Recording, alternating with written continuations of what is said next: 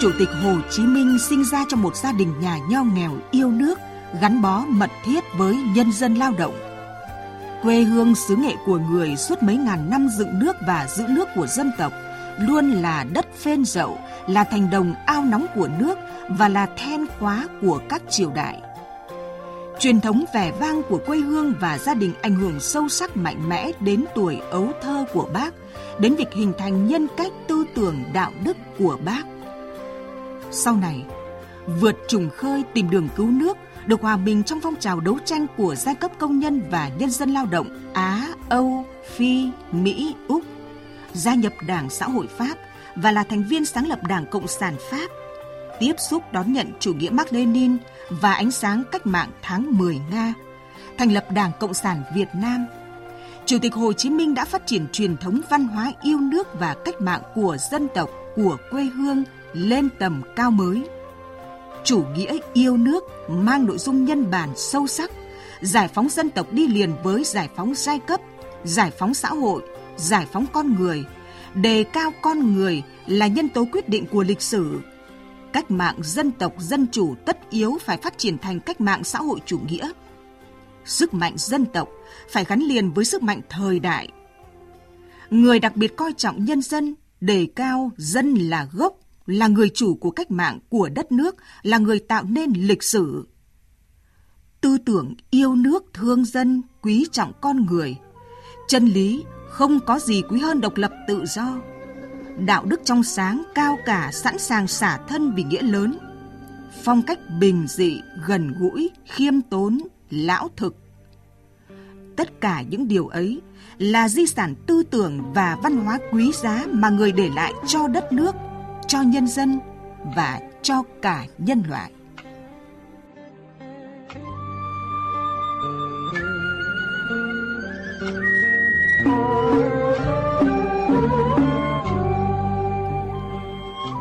Ngày 5 tháng 6 năm 1911, tại bến cảng Sài Gòn, người thanh niên yêu nước Nguyễn Tất Thành trong tên mới Văn Ba xuống con tàu biển mang tên đô đốc Letus Travis sang phương Tây.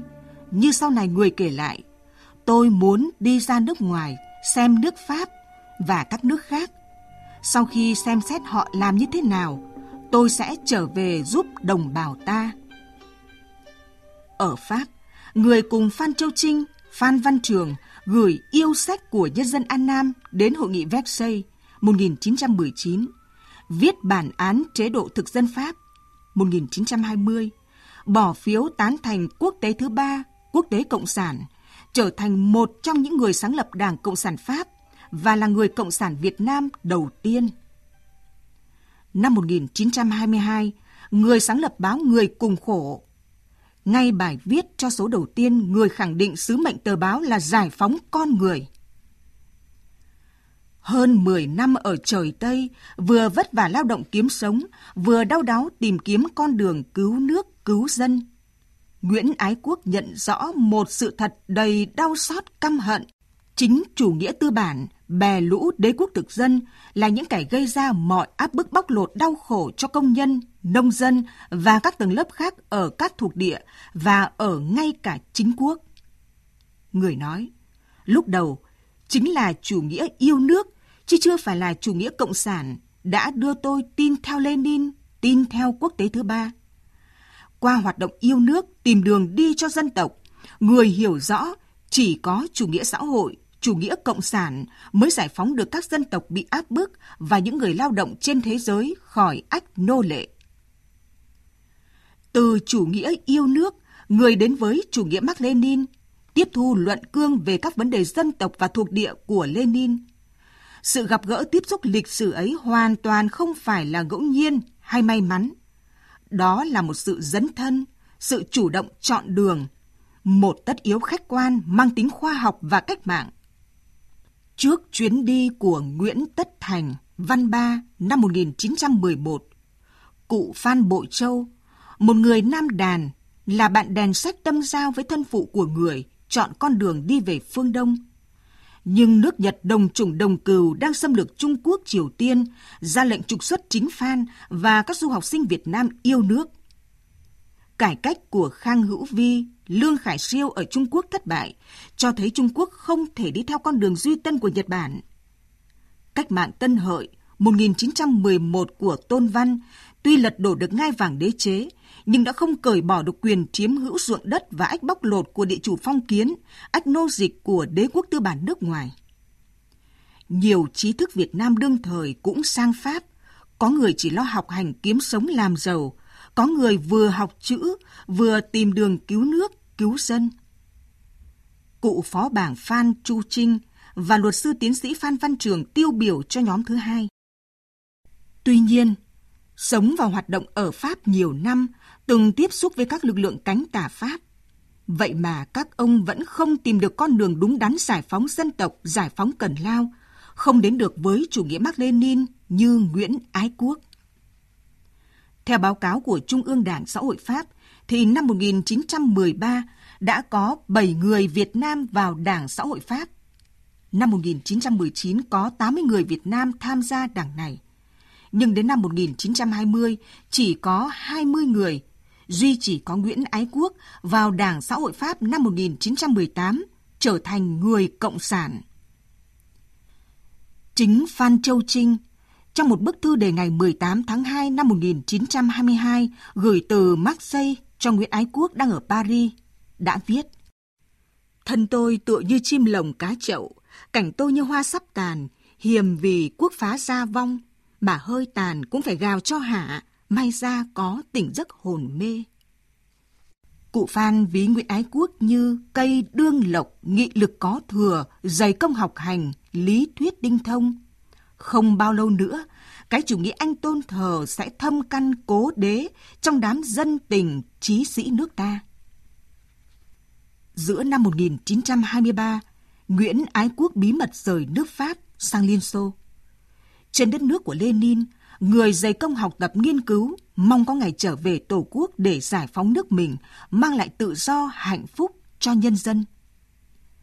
Nhà thơ Liên Xô Osip Mandelstam đã gặp Nguyễn Ái Quốc vào thời điểm đáng nhớ đó và có bài viết về người. Từ Nguyễn Ái Quốc tỏa ra một nền văn hóa, không phải là văn hóa châu Âu, mà có lẽ là nền văn hóa của tương lai.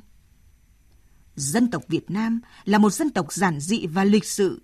Qua cử chỉ cao thượng, tiếng nói trầm lắng của Nguyễn Ái Quốc, tôi thấy được ngày mai, thấy được viễn cảnh trời yên bể lặng của tình hữu ái toàn thế giới bao la như đại dương. Mấy chục năm sau, tại thủ đô Moscow của Nga, quảng trường mang tên Hồ Chí Minh do chính quyền và nhân dân Nga xây dựng. Ở đó có tượng đài Hồ Chí Minh với dòng chữ bất hủ, không có gì quý hơn độc lập tự do. Trường Đại học Tổng hợp của thành phố Saint Petersburg có Học viện Hồ Chí Minh chuyên nghiên cứu về Hồ Chí Minh và lịch sử văn hóa Việt Nam. Chủ tịch Hồ Chí Minh cũng có những năm tháng hoạt động trên đất nước Trung Quốc. Giữa thập niên 20 của thế kỷ trước, người đến Quảng Châu và mở các lớp đào tạo cán bộ đầu tiên cho cách mạng Việt Nam. Ngôi nhà số 13, nay là số 248-250, đường Văn Minh, được người chọn làm trụ sở của Hội người Việt Nam cách mạng thanh niên. Hơn 15 năm sau, người có chuyến đi đến Quảng Tây và bị chính quyền tưởng giới thạch bắt giam. Cuốn nhật ký trong tù ra đời trong hoàn cảnh ấy. Quảng Tây giải khắp 13 huyện, 18 nhà lao đã trải qua. Thân thể ở trong lao, tinh thần ở ngoài lao, muốn nên sự nghiệp lớn, tinh thần càng phải cao. Ngày cũng như đêm, người luôn đau đáu sao vàng năm cánh mộng hồn quanh. Càng về sau, các tác phẩm chính luận báo chí văn nghệ của bác càng được công chúng trong và ngoài nước đánh giá rất cao về tính tư tưởng, tính nhân văn và nghệ thuật. Đó là các tác phẩm khởi đầu viết bằng tiếng Pháp, bản án, chế độ thực dân Pháp. Các truyện ngắn đăng trên báo Người Cùng Khổ, tiếp đó là Đường Cách Mệnh, Nhật ký chìm tàu, đặc biệt là tập thơ Nhật ký trong tù và hai áng hùng văn, tuyên ngôn độc lập, lời kêu gọi toàn quốc kháng chiến đã trở thành bất hủ. Tập thơ Nhật ký trong tù được Bác Hồ viết bằng chữ Hán gồm 133 bài theo thể đường luật trong thời gian người bị chính quyền tưởng giới thạch bắt giam ở Quảng Tây Trung Quốc từ tháng 8 năm 1942 đến tháng 9 năm 1943. Trong tập thơ này, người nêu một tuyên ngôn có tính định hướng cho thơ nói riêng, văn học nghệ thuật nói chung. Nay ở trong thơ nên có thép, nhà thơ cũng phải biết sung phong. Người truyền sức mạnh, niềm tin, sự lạc quan cho những ai đang trong cảnh nguy nan khốn khó. Đi đường mới biết gian lao, núi cao rồi lại núi cao chập trùng. Núi cao lên đến tận cùng, thu vào tầm mắt muôn trùng nước non. Ngày 10 tháng 12 năm 1951, người viết thư gửi các họa sĩ nhân dịp triển lãm hội họa kháng chiến ở Việt Bắc. Trong thư người khẳng định, văn hóa nghệ thuật cũng là một mặt trận, anh chị em là chiến sĩ trên mặt trận ấy. Với những người làm báo, Bác Hồ là người sáng lập, người thầy của nền báo chí cách mạng Việt Nam, người căn dặn các nhà báo. Cán bộ báo chí cũng là chiến sĩ cách mạng, cây bút trang viết là vũ khí sắc bén của họ. Trong cuốn sách Những mẩu chuyện về cuộc đời hoạt động của Hồ Chủ tịch, tác giả Trần Dân Tiên kể. Có người hỏi Nguyễn Ái Quốc, ông là người thế nào? Người cộng sản hay người theo chủ nghĩa tôn giật tiên? Sau khi giải thích, Nguyễn Ái Quốc khẳng định, Khổng tử, Giêsu, Mark, tôn giật tiên chẳng có những điểm chung đó sao? Họ đều muốn mưu cầu hạnh phúc cho loài người, mưu cầu phúc lợi cho xã hội. Nếu hôm nay họ còn sống trên đời này, nếu họ họp lại một chỗ, tôi tin rằng họ nhất định chung sống với nhau rất hoàn mỹ như những người bạn thân thiết. Tư tưởng đại đoàn kết, nhân ái, khoan dung, nhân văn ấy của Hồ Chí Minh làm rung động con tim nhiều quốc gia, dân tộc, giai tầng, tôn giáo những dòng tên thân yêu Hồ Chí Minh, Bác Hồ được quen gọi ở nhiều nước. Trong chuyến thăm hữu nghị Ấn Độ lần thứ hai năm 1958, Bác Hồ được các nhà lãnh đạo và nhân dân Ấn Độ đón tiếp bằng sự hân hoan và kính trọng đặc biệt. Tại cuộc đồng diễn của hơn 3.000 thiếu nhi Ấn Độ chào mừng vị chủ tịch của Việt Nam, các em đồng thanh hô lớn, cha Hồ, cha Hồ. Sinh thời, Chủ tịch Cuba Fidel Castro ca ngợi Chủ tịch Hồ Chí Minh. Vinh quang đời đời thuộc về Chủ tịch Hồ Chí Minh, tấm gương lớn nhất của người cách mạng vĩ đại, ngày càng được khâm phục ngưỡng mộ và luôn luôn được yêu mến không chỉ nhân dân Việt Nam mà còn ở các dân tộc khác trên thế giới. Nhà thơ Cuba Felipita Rodriguez nhận định, trong tác phẩm của Chủ tịch Hồ Chí Minh, người nông dân ở Việt Nam, ở Algeria, ở Tunisia, ở Congo người bị áp bức ở quần đảo Antisat hoặc ở miền Nam giả cỗi của nước Mỹ đều có một người nhiệt thành bênh vực mình. Nhà thơ Cuba còn có nhiều bài thơ về Chủ tịch Hồ Chí Minh, tiêu biểu là hai tác phẩm Hồ Chí Minh tên người là cả một niềm thơ và Thủ đô Hà Nội nhớ Bác Hồ. Nhiều chính khách nhà văn, nhà báo, nhà nghiên cứu đến thăm khu di tích Chủ tịch Hồ Chí Minh tại Ba Đình, Hà Nội đã cảm phục, dành những lời ca ngợi yêu kính thân thương đối với Hồ Chí Minh. Ngài Tổng thống Algeria Abdul Aziz Bouteflika đã viết Chúng tôi tự hào và đánh giá cao sự khiêm nhường giản dị thanh cao của Hồ Chí Minh. Cuộc đời con người vĩ đại này sẽ còn sống mãi bất diệt trong ký ức của dân tộc mình – người còn là nguồn hy vọng và ngọn đuốc cho các dân tộc đang đấu tranh vì một thế giới hòa bình, công bằng, tự do, tiến bộ và thịnh vượng. Ngài Jenny, Ủy viên Bộ Chính trị Đảng Cộng sản Mỹ, ca ngợi. Tuy sống giản dị, nhưng người đã để lại một tài sản vô giá cho con cháu, cho nhân dân Việt Nam anh hùng và cho nhân dân toàn thế giới đang tha thiết một cuộc sống tốt đẹp hơn, chủ nghĩa xã hội đại diện Đảng Cộng sản Úc ghi những dòng xúc động. Như tất cả những nhà cách mạng vĩ đại chân chính, Hồ Chí Minh là xương thịt của nhân dân, người sống giản dị khiêm tốn trong sự vĩ đại, một lòng một dạ cống hiến cho sự nghiệp cao cả, độc lập, tự do cho Việt Nam, con đường cách mạng cho công nhân và nhân dân bị áp bức trên thế giới. Ngài Stanley Mabidela, lãnh đạo của Hội đồng Cách mạng Đại hội Dân tộc Phi, khi thăm Việt Nam, thăm nơi ở lúc sinh thời của Chủ tịch Hồ Chí Minh đã viết một ngôi nhà đơn sơ, một chiếc giường giản dị, Người sống một cuộc sống vô cùng khiêm tốn trong lúc chính người có thể sống như một ông vua. Người luôn xứng đáng là một tấm gương cho mọi thời đại cách mạng. Đó là một con người suốt đời hoạt động cho cuộc sống ngày càng tốt hơn, không chỉ cho nhân dân Việt Nam mà cho người châu Á, châu Phi, châu Mỹ Latin và ở khắp những nơi còn có sự bất công.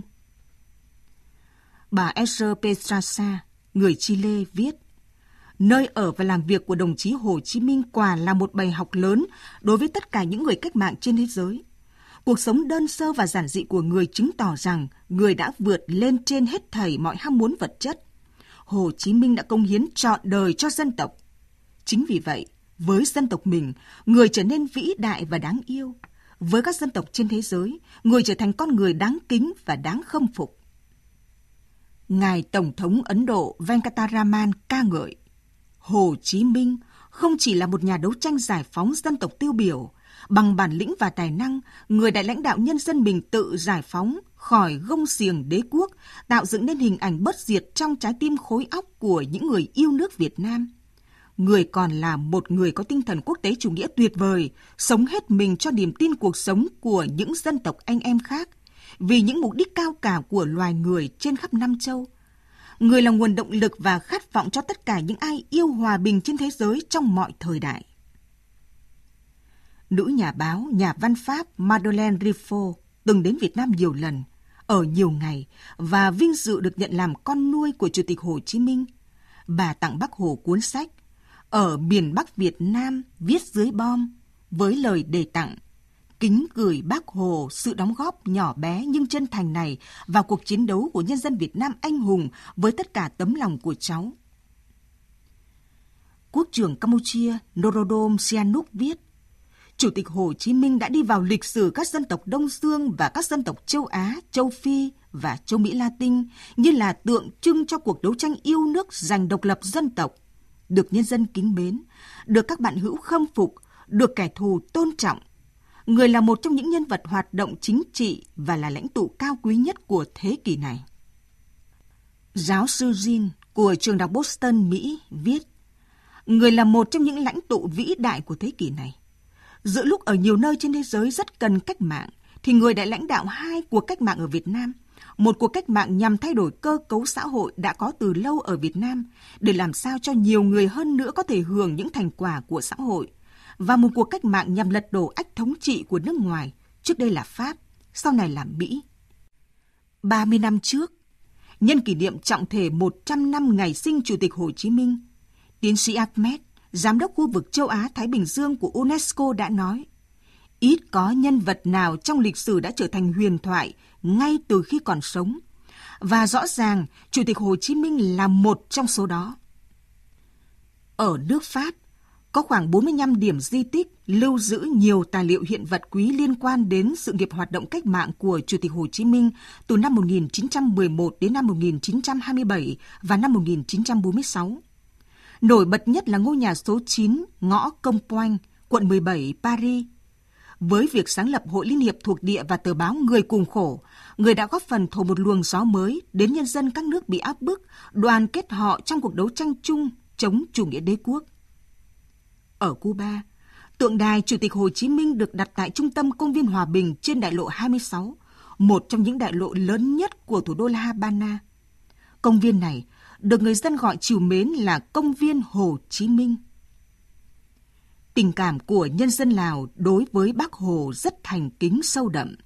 Ở tỉnh Sê Công, trên bàn thờ của hầu hết các gia đình đều đặt di ảnh Bác Hồ. Mỗi dịp lễ Tết quan trọng, họ đều thắp hương lên bàn thờ mong được Bác Hồ phù hộ.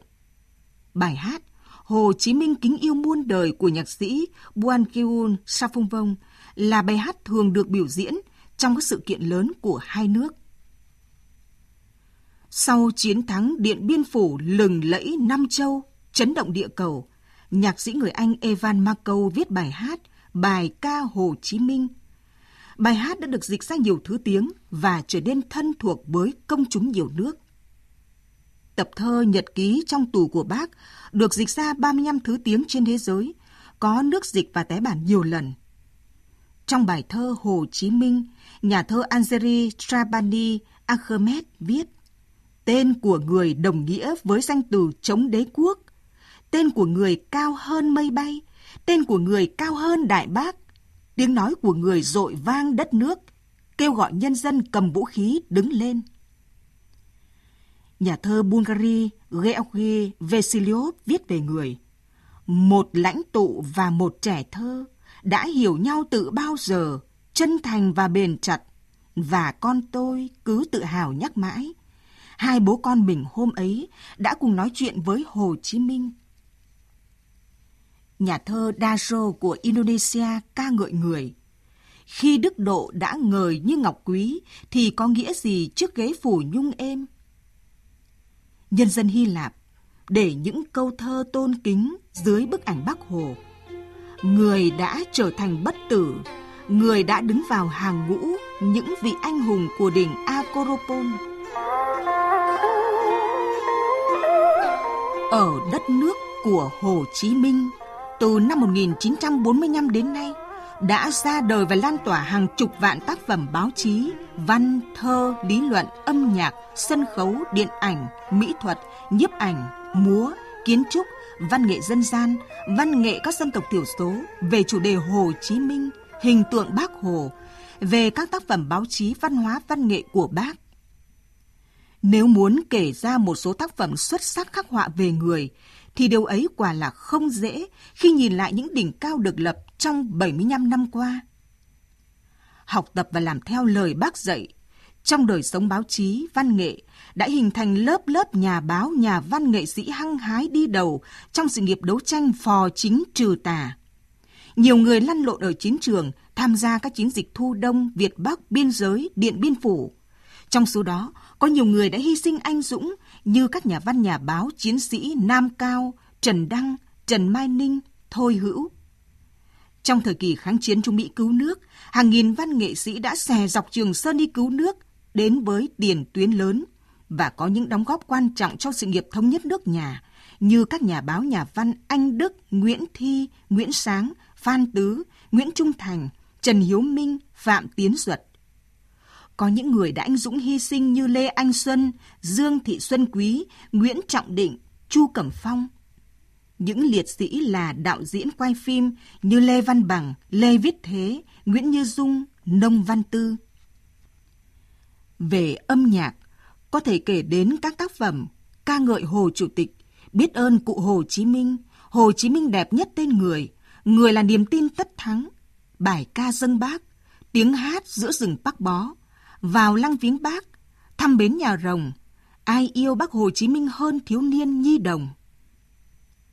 Về mỹ thuật, có thể kể đến họa sĩ Diệp Minh Châu ở Nam Bộ thời kỳ đầu chống Pháp. Sau khi được nghe bản tuyên ngôn độc lập của bác và tốp ca thiếu nhi hát bài ca ngợi Hồ Chủ tịch của Lưu Hữu Phước, trong cảm xúc dâng trào, người họa sĩ đã lấy dao rạch vào cánh tay mình để lấy máu vẽ chân dung bác với ba em bé đại diện cho thiếu nhi Bắc Trung Nam. Bức huyết họa sau đó đã được gửi ra Việt Bắc dâng lên bác Hồ kính yêu. Một bức huyết họa khác ra đời gần cuối cuộc kháng chiến chống Mỹ của họa sĩ chiến sĩ Lê Duy Ứng. Ngày 28 tháng 4 năm 1975, khi đoàn quân của Lê Duy Ứng chỉ cách cửa ngõ Sài Gòn chưa đầy 30 cây số, thì ông bị thương rất nặng do súng chống tăng của địch làm hỏng cả hai con mắt. Tỉnh dậy, vẫn không nhìn thấy gì. Nghĩ mình khó qua khỏi, người họa sĩ lần mò lấy giấy, dùng ngón tay làm bút lấy máu từ vết thương ở mắt của mình làm mực, vẽ bức chân dung Bác Hồ trên nền lá cờ Tổ quốc, cờ đảng. Bức tranh đặc biệt đó hiện đang được trưng bày tại Bảo tàng Hồ Chí Minh. Còn biết bao câu chuyện ở trong nước và nước ngoài, mà ở đó Hồ Chí Minh là nguồn cảm hứng, là niềm tin, là ánh lửa, là nguồn sức mạnh to lớn để các dân tộc, mọi con người vượt lên gian khổ gông xiềng bom đạn để giải phóng dân tộc mình, giải phóng xã hội, giải phóng con người, vươn tới cuộc sống tự do, dân chủ, công bằng, ấm no, hạnh phúc, được làm một đất nước độc lập, được làm một con người giản dị, nhân văn và chân chính.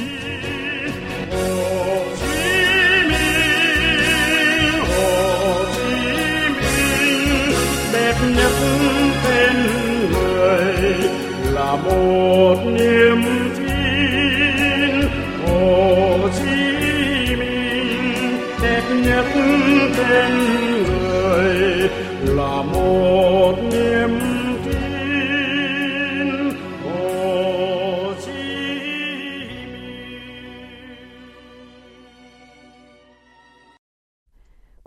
bạn vừa nghe bài viết nhan đề Hồ Chí Minh, nguồn cảm hứng bất tận về cách mạng và văn hóa của nhân loại của Phó Giáo sư Tiến sĩ Nguyễn Thế Kỳ, Tổng Giám đốc Đài Tiếng Nói Việt Nam, Chủ tịch Hội đồng Lý luận phê bình văn học nghệ thuật Trung ương.